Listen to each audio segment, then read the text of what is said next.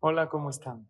Son tres los hábitos que más imitan nuestros hijos de nosotros los padres. Claro que hay más, pero tres son los principales. El primer hábito que aprenden mucho de nosotros, la paciencia. Hay que procurar que nos vean tranquilos, en momentos que no hay nada que hacer, ser pacientes sabiendo que las cosas llegan en su momento perfecto. Eso nuestros hijos lo van a aprender de nosotros. El segundo, la prudencia. La prudencia es no decir todo lo que uno piensa y todo lo que uno siente impulsivamente. La prudencia nos evita de muchos problemas. El tercero, el entusiasmo. Que se note ese entusiasmo al hacer las cosas.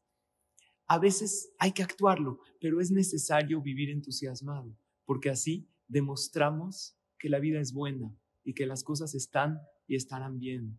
Pero si los hijos nos ven desesperados, no prudentes y desganados, se los contagiamos y después nos preguntamos por qué son así. Entonces, transmitamos estas tres cosas positivas a nuestros hijos. Seguro que veremos satisfacciones de ellos y obvio que seremos más felices. Saludos.